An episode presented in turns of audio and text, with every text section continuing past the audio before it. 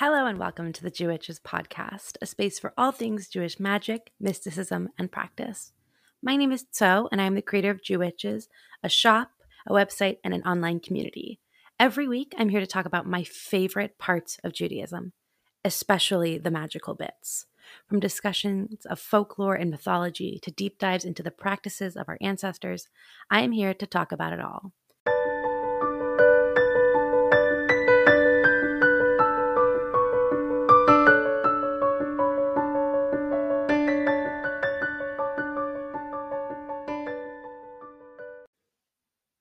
And welcome to the third recording of this episode of the Jewitches podcast.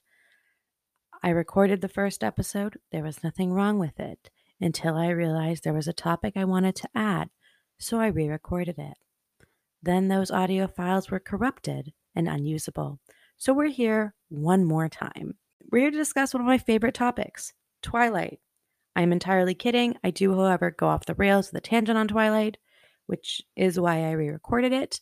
But for the most part, we're here to talk about vampires and werewolves in Jewish mythology. I, like so many of us, had an obsessive phase with vampires. I have read hundreds of vampire stories. I have consumed so much vampire media.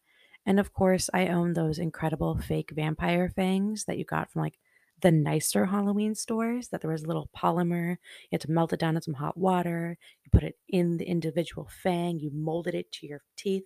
They like clicked in and out. Anyway, I had those. I had a whole black cloak. There was a running joke that I was a vampire because I didn't like going outside very much and I was practically nocturnal um, for most of my teen years. So it's suffice to say, I love vampires. I've read every cheesy vampire book. And it wasn't until I was embarrassingly old that I thought to actually ask, do we have vampires in Judaism? And the answer, oh boy, oh boy, is it great. Before we start, I want to take this moment to remind you all that I do have a Patreon that you can support me on. It's usually linked in the description of these episodes, but it's just patreon.com slash Jewitches. Not only are you supporting me and making this show happen, it's also the best place to ask for podcast episodes. Someone asked if I could cover vampires, so here we are. Yes, comments are fantastic, but I truly see it the most on my Patreon. Not to mention you get background content, etc., etc. Now, I do have plans to do more episodes on mythological creatures in Judaism, but I do want to hear what you want to hear about. Vampires are an extremely broad topic. There is a ton of lore and history with them, even though they didn't always go by that name. So let's talk a little bit about the word vampire to begin with. Etymologyonline.com lists vampire as a spectral being in a human body who maintains semblance of life by leaving the grave at night to suck the warm blood of the living as they sleep. Wonderful. In 1732, vampire, spelled with a Y, from the French vampire, spelled with an I, of the 18th century, or German vampire, the same word minus the E, from 1732. Like the English word uh, is first in the account of Hungarian vampires, probably from the Hungarian vampire, from the Old Church Slavonic opiri, source of the Serbian vampir, Bulgarian vapir, and Ukrainian upir, I'm assuming. So the Slavic linguist Frank Miklošović, I'm going to really hope for the best with that one, is said to be ultimately the source from the Kazan Tatar ubir, which meant witch, though Max Vasmer, an expert on linguistics in this area, says it's phonetically doubtful. So we see kind of a tracing from French and German to, and Old English to Hungarian to Church Slavonic to Serbian, uh, backwards to the Kazan Tatar word. Essentially, the term we know, vampire, was not around until at least the 1700s. Before and after that, these creatures went by different names, especially based on the country they're from. It is also, of course, important to recognize that just because we in the modern day look back and use these terms does not mean that the people who created and believed in these mythologies use them. It is especially important as we have a very specific image of what a vampire looks like in our mind. For some, it's Dracula, for others, it's Edward, so when did the traditional version of the vampire get invented? Or more accurately, when was it really codified? We can blame John Polidori's 1819 publication of The Vampire, which one, it's spelled with a Y, and fun fact, he wrote it in the same little writing competition that Mary Shelley wrote Frankenstein for, which is fantastic to me. We can blame two huge cultural phenomena, hundreds of incredible works of literature, music, cinema, and of course, spirit Halloween costumes on this writing competition between friends. Frankenstein and vampires right there next to each other. We then obviously also have Bram Stoker's Dracula, which is considered the quintessential vampire novel after Twilight. But I do want to specifically focus on Jewish vampires because you can find most of this stuff on Wikipedia when you literally just search vampire. But it's a little bit more difficult to find discussions of Jewish vampires unless you know where to look. And even then, you're going to through a bunch of different sources. I will admittedly be focusing heavily on Ashkenazi perceptions of vampires because, for the most part, they are a largely Eastern European and also Western European phenomena. While some of the mythos is also Sephardic, there is less information regarding Mizrahi and other movements and their mythology there. So if you have any sources there, please send it my way and I can come back and edit or put in the podcast notes. I did search for it, but I was not very successful. We also have to acknowledge that, just like in my last episodes on the witch craze and the term witch in general, we are using a modern terminology that did not exist at the time.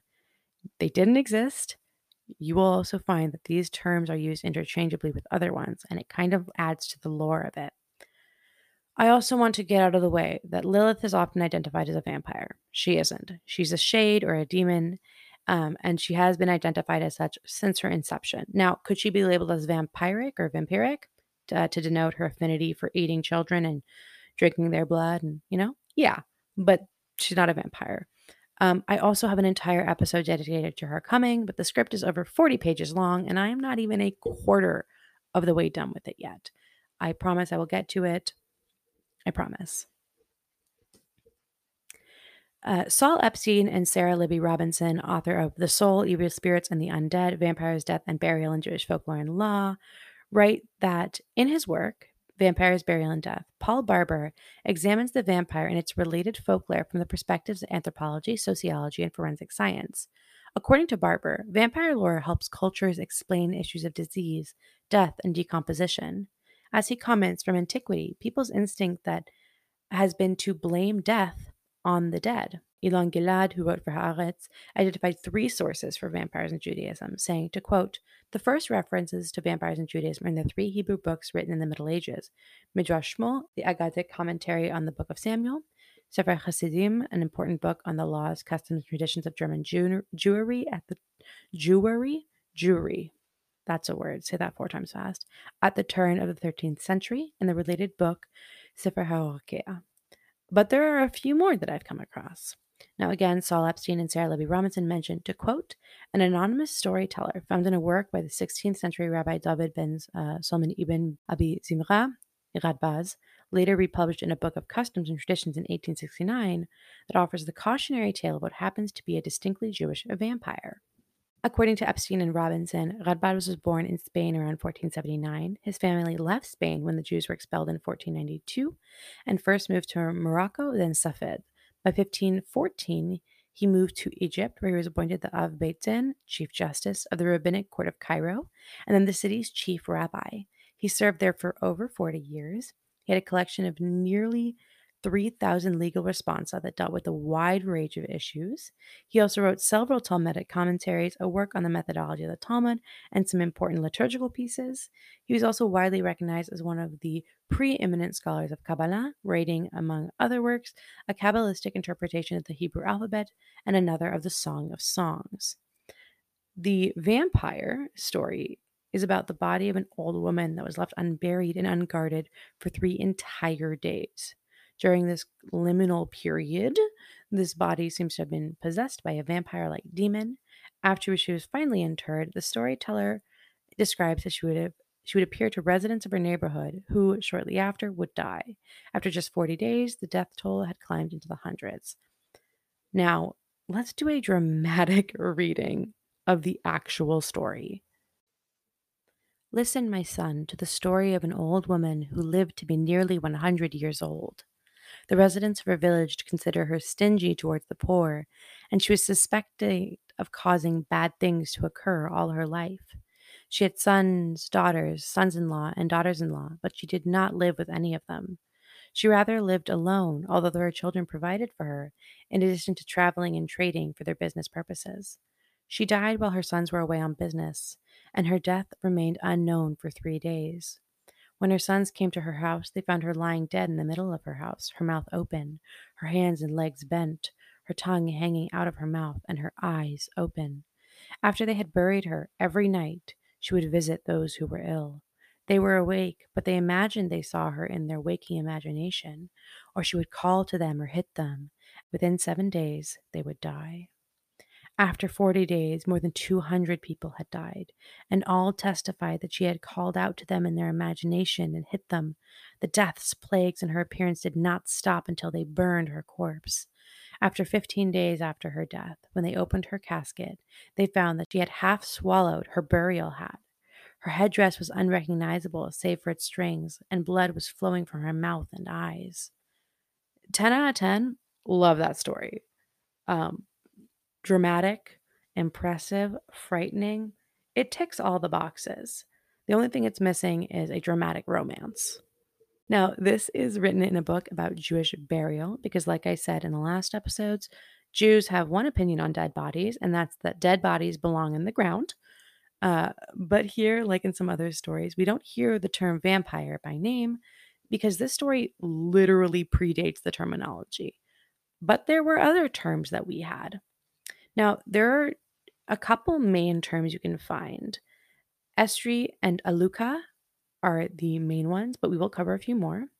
Now, the modern word for vampire in Hebrew is arpad, which comes from the Aramaic word for bat, which I think is adorable. So let's just start with Aluka.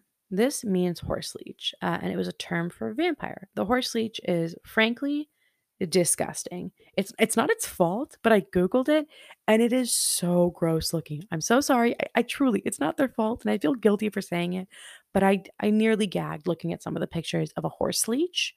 Um, the reason they're named a horse leech is they used to be a belief that they sucked the blood from the throats of animals, but apparently, in my loads of googling, they actually only eat larvae and smaller creatures, so they they can't puncture the skin of mammals. Apparently, based on my googling, I could be wrong. Biting the throats of animals that really gave them the name. It's also mentioned as a place name in the Legends of the Jews 2:4. To quote, Moses saw the place called Aluka, where sinners were suspended by their feet, their heads downwards and their bodies covered with black worms, each 500 parasangs long. They lamented and cried, Woe unto us for the punishment of hell! Give us death that we may die. Nasargiel explained, These are the sinners that swore falsely, profaned the Sabbath and the holy days, despised the sages, called their neighbors by unseemly nicknames, wronged the orphan and the widow, and bore false witness. Therefore, God delivered them to these worms. Now, one, love the imagery. Hanging upside down like bats, very vampire The worms, I'm assuming the black worms are also just leeches, which makes sense. Jews love to name places after things. But I will say that punishment for a mean nickname for your neighbor, it's impressive. It's also mentioned in Proverbs 30:15, Sefaria translated as such. The leech, i.e., the grave, has two daughters, Paradise and Gehenna, each saying, Give me, give me. There are three that are never sated, and a fourth that never says enough, which is really interesting. One, they're calling the Aluka the grave, and they're naming two separate afterlife experiences as siblings, as daughters. Moving on, despite the fact they have very different names, as far as I could find, Estris and Aluka are just the same creatures with different names, as in, we address them with different terminology at different times. If we look at the etymology of estri, we see the Latin stria, which beca- then becomes the Greek strix, which was passed into the Old French. Uh, became entrenched in Ashkenazi culture as estries, but also they are referred to as stria or strix depending on the origin of the myth or the folk tale. They were believed to be women with long hair, often red. It was said that they could fly when their hair was unbound, so keeping it tied up was important for surviving one's attack. They were also believed to be able to change forms with an affinity for bird shapes like their surrounding counterparts. We often see birds heavily associated with demonic women, witches, anything like that, especially owls, too. Estries were given sort of an elusive power. Jews often used whatever terminology worked estry, witch, demon, spirit. So even Joshua Trachtenberg, who wrote Jewish Magic and Superstition, a study in folk religion, was unsure of what they were really.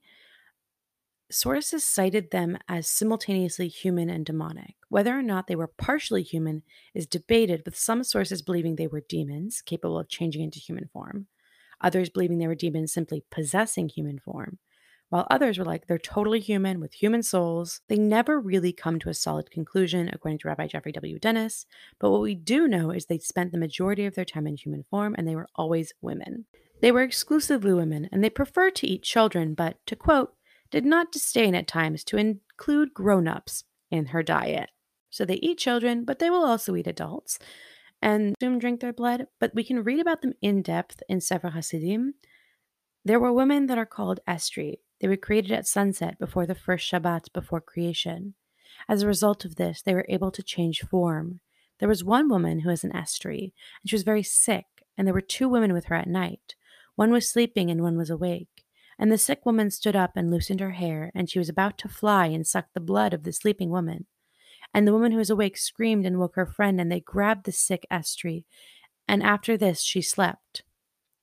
If, and moreover, if she had been able to grab the other woman, then she, the Estri, would have lived. Since she was not able to hurt the other woman, the Estri died because she needs to drink the blood of living flesh. The same is true of the werewolf. And since the estri needs to loosen her hair before they fly, and one must adjure her to come with her hair bound, so she cannot go anywhere without permission. And if an estri is injured or seen by someone, she cannot live unless she eats of the bread and the salt of the one who struck her. Then her soul returned will be re- will return to the way it was before. So what we learn here is one, women. Two, they have souls. There is another story in the Sefer Hasidim here we see the same story, except the woman is referred to as a Estria. There's another story from this again from the Sefer Hasidim. There was a non-Jewish woman who was suspected of being an Estri, and she would attack people. She appeared to a Jew as a cat, and he hit her. The next day, she asked him to give her some of his bread and salt, and he wanted to give it to him. He wanted to give it to her. An old man said to him, Be not overly righteous. Where one has an obligation to others, one must not exhibit excessive piety, for if she lives, she will harm people. Thus, the Holy One, blessed be He, cre- created her for you as a test, just as He created Amalek for Saul and punished him for letting him live. It continues in Siman 1467 There was a woman who was an estri, but she allowed her victim to take from her bread and salt. In such case, one should have mercy on her. We see this confirmation that if someone were to harm an estri, a vampire, they would have to give the estri bread and salt. We know that bread and salt have very powerful ritualistic meaning and symbolic meaning in Judaism. Salt is protection, it is a massively important part of Judaism. We know that a meal is not a meal unless it's salted. It is a means of koshering, of making kosher, of purifying, of cleansing. It also represents prosperity, and bread is sustenance. It's a means of sustaining oneself. And you can see that they're giving bread and salt to this kind of creature would one heal them, but also be horrible for the person who gave the estri their bread and salt. Not only would be out of a meal, but the vampire would live. Killing them was not actually supposed to be that difficult. It was actually what you had to do once they were dead. After killing an estri, you had to pack their mouths full of dirt and salt after killing them or they'd come back after death. So in the Sefer HaRokea, it says, If it is open, it is clear that she will harm again a year after she dies, and he should fill her mouth with an ample amount of earth so she will harm no more. Estries were not believed to be harmed by religious symbolism like traditional vampires by a cross, nor were they harmed by entering consecrated ground like a synagogue or a church, like we see with a lot of modern vampires. In fact, there are stories of Estries entering synagogues asking for blessings and prayers. It is said that anyone who blesses them is cursed. So, to reiterate, if an estri is harmed, they could be healed by eating the salt and bread of the person who harmed them, as long as it was given willingly. And if the harmed while in their monstrous form, they must have the salt or bread of their assailant or they'll die. Now, I'm going to focus on werewolves in a little bit, but I would be remiss if I didn't mention that they weren't always in such violently different categories. Back in the Sefer Hasidim, it is said that these women are called estries, mares, or werewolves. Uh, Joshua Trachtenberg amends it to include Broxa as well, which, and I promise we'll talk about the werewolf thing later because I know it. I mentioned it a little bit ago.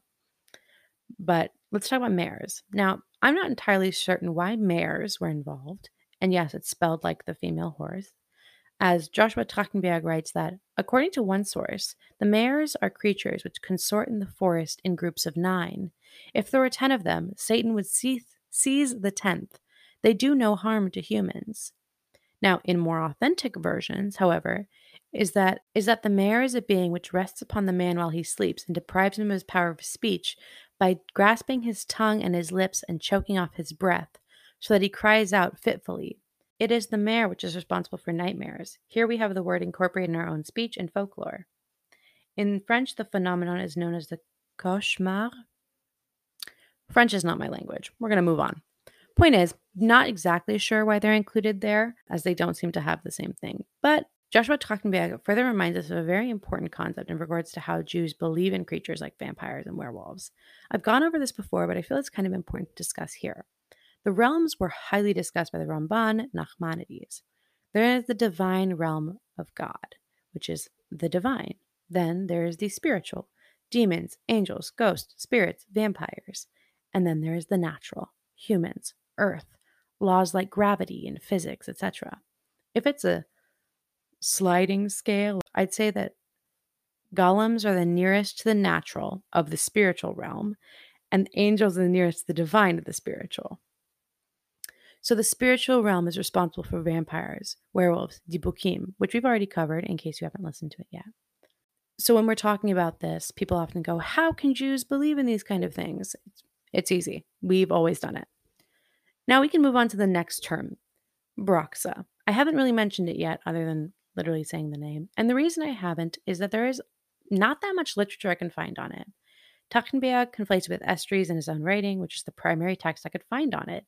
If you Google it, you're probably going to be bombarded with Tumblr posts with no actual source on the Broxa. According to Theresa Bane, the author of the Encyclopedia of Vampire Mythology, the Broxa is a bird like creature that sucks goats for their milk. It has been speculated over time that the Broxa bird evolved into the Broxa vampire witch of medieval Portugal. Now, this is the source that Wikipedia uses when you search Broxa, but I have not been able to find any other text on this. When I went to the actual Encyclopedia of Vampiric Mythology, they cited Joshua Trachtenberg, but I have his book open and I could not find anything on that. Now, Trachtenberg also specifies that you do have to stuff a Broxa's mouth with earth in the same way as an estrie, which kind of furthers the idea that Aluka, estrie, and Broxa are all pretty much talking about the same creature in different areas different places, same creature, different name. So, why don't people know about Jewish vampires? Well, for a long time, Jews were associated with vampires. In fact, there is still a ton of anti Semitic imagery that is based on the ideas that Jews were, well, blood sucking creatures, like blood libel, which I promise I will do an episode on soon. Some of you have expressed interest. Now, the famous vampire film Nosferatu is heavily criticized for its deeply anti Semitic overtones. I'm not, they're not undertones. Um, and I want to address the fact that some folks have claimed it can't be anti Semitic because one, there were Jewish actors, and two, the director was gay. Terrible arguments that don't really negate the fact that there are a lot of anti Semitic undertones in it. In Peter Dan's article entitled How Vampires Became Jewish, he describes how there really isn't a direct Jews equals vampire thing, because again, the terminology didn't exist at the time. But you can see this conflation of anti Semitism and mythology that allowed traditional anti Semitic rhetoric to be mushed in with folk tales that would eventually be codified under the name of vampire. And if you're interested in learning about some of the wild anti Semitic mythology propagated across Europe, you should probably listen to my episode on the witch craze. But again, a lot of the mythology that would eventually become vampires was, for centuries, very much associated with Jews. So we're nearing the end of the vampire tale. But I'm going to take this opportunity to talk about another religion in vampires because I want to, and I really need an excuse to talk about it. Most of you know that I love studying religions. Obviously, I talk about Judaism all the time, but I'm interested in other ones. And comparative religion is fascinating. One of the religions that I've had a particularly focus on for a while is Mormonism or the Church of Jesus Christ and Latter day Saints. Now, unless you already know, you're like, what does vampires have to do with Mormonism? Oh my God, it's Twilight. The answer is Twilight. Stephenie Meyer, the author of Twilight, is Mormon. And I could do an entire episode on this. And if you're interested, let me know because I can talk about it forever. But I'm only going to talk a little bit. So if you're not interested, I promise it's not too long. Stephenie Meyer's Mormonism impacted so much of the story and how we view those vampires. There's a reason they're not exactly the same as like Dracula and Nosferatu. This is actually the entire reason I re recorded this episode because I came across a TikToker, Julia Goes Texas, who is raised Mormon and talks about Mormonism and Twilight. And their clip explains better than I ever could how Mormon doctrine has impacted the books and the movies and how they view vampires. Welcome back to another Mormonism in Twilight. Let's talk about the Cullen family and the vampires, specifically the vampires of the Cullen family. They kind of represent, again, specifically the Cullen, and from Bella's point of view, a perfected being. Edward, particularly, is described as a Mormon version of an angel, not a biblical angel, because those are scary. Why do you think they say fear not? Like, that's the first word that comes out of their mouth. They've got lots of eyes and they're terrifying. But in Mormonism, we have descriptions of angels who were once human, like Moroni, Nephi, Peter, Paul, etc. So you have this godlike being in a perfected white body that sparkles. That's Mormonism in a nutshell. Your goal in Mormonism is to be good in this life, do all the things, die, become perfected and white, and become a god. That's what the vampire. So now, as fascinating as that is, I am going to move on from Twilight um, because there's so much to unpack there. Truly, I can do an entire episode on it. But we are going to stay on the Twilight theme for just a second more because we're going to talk about werewolves and shapeshifters. If you read or watched the movies, you know that in the end, it turns out that the werewolves weren't actually true werewolves. They weren't, quote unquote, children of the moon. Um, and Twilight did not explore that revelation whatsoever, but we will because it's similar in Judaism, kind of enough for me to make this as a good transition. So we know that werewolves were mentioned for estries before because estries could change their shape. Cats, you know, birds, they did it all. In the Encyclopedia of Jewish Myth, Magic, and Mysticism, Rabbi Geoffrey W. Dennis notes that werewolves were most often mentioned in the medieval writings as part of a complex of witches slash vampire slash shape changing traditions, so estries, Broxa, etc. But Joshua Trachtenberg states that the werewolf is a sorcerer or a demon which inhabits the earth in a man's form, but which, at will, assumes the shape of a wolf and attacks and consumes men. Like his feminine counterpart, the estrie, he requires human blood in his diet. Here we see this very interesting gendered aspect of vampires being feminine while werewolves were masculine. We also see that in almost all werewolf stories in Judaism, they are with men. We can start in the Torah in Genesis 49, Parashat Vayech. Jacob is blessing, well, more prophesizing regarding his sons. He finally gets to Benjamin and he says, Benjamin is a predatory wolf. In the morning, he consumes the foe, and in the evening, he divides the spoil. Can we interpret it as Benjamin just not being his favorite son? Yeah, of course. But Rabbi Ephraim ben Shimshon, one of the Tosafist's early commenters on the Talmud, literally cried wolf. And by that, I mean he cried werewolf. He said, Benjamin was a predatory wolf, sometimes preying upon people. When it was time for him to change into a wolf, as it says, Benjamin is a predatory wolf, as long as he was with his father, he could rely upon a physician, and in that merit he did not change into a wolf. And that it says, and he shall leave his father and die, Genesis 44, 22, namely, that when he separates from his father and turns into a wolf with travelers, whoever finds him will kill him. So Benjamin transforms into a wolf, but because there's a physician there, he somehow they prevent him from transforming into a wolf. But what they're worried about is now that his father is dead, he won't have that physician to rely on. And when travelers see him be a werewolf, they'll kill him. So it's not that he turns into a wolf that they're concerned about. They're more so concerned that people will kill him. Now, according to Esther Sachs in their article, What's So Jewish About Werewolves, they explain that this worry is a very common thread through a lot of Yiddish folk tales. To quote, German fairy tales warn children not to go into the woods, lest they be snatched. Yiddish folk tales warned readers not to go into the woods, lest they be accused of snatching children and baking them into matzah. This reminds me of when I took a course specifically focusing on folk tales and fairy tales and how we see the role they play in culture. For Jews who are so very often the scapegoats, a lot of our stories warn us that we can so easily become the prey. We can so easily become the hunted. And that doesn't mean there aren't beautiful stories. I'm about to tell a great one, but it is very sad to me that so many of these are cautionary, not that we will get hurt because we do something wrong, but that we will be hurt because we are perceived as the wrongdoers.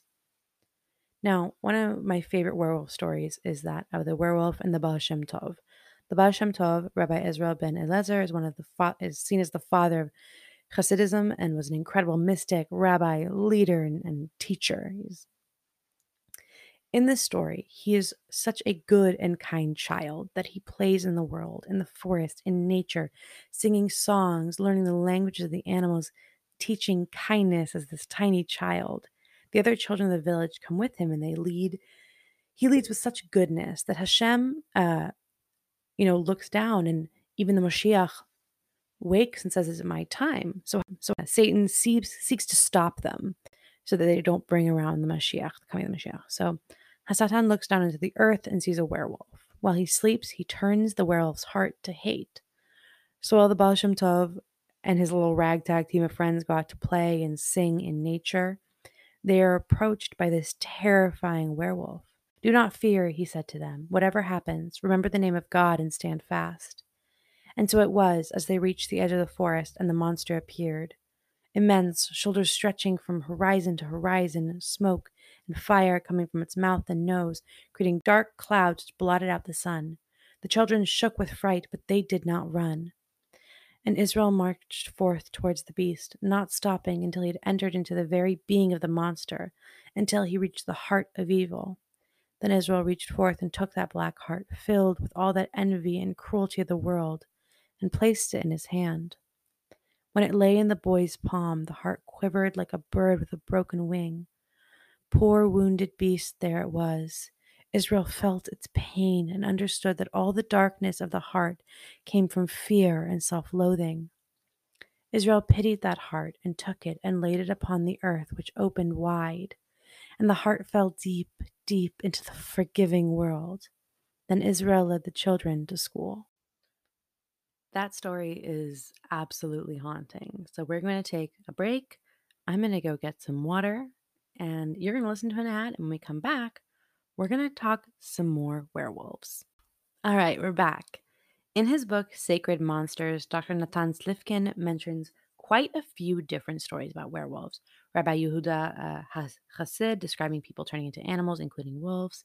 In the Sefer Hasidim, the, the Tosafist Rabbi Moshe Taku describing people who turn into rabbits or hares. And the scripture where King Nebuchadnezzar, that word always trips me up, uh, turns into an animal. And what we've already talked about with it, which is Rabbi Ephraim ben Shimshon talking about Benjamin.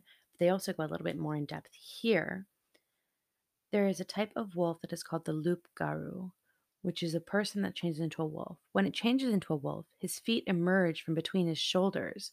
So too with Benjamin. He dwells between the shoulders 33 12, Deuteronomy, the solution for dealing with this wolf is that when it enters a house and a person is frightened by it, he should take a firebrand and thrust it around, and he will not be harmed. So they do in the temple each day. They would throw the ashes by the altar, as it is written, and you shall place it by the altar. Leviticus 6 3. And so is the norm with this person whose offspring turn into wolves.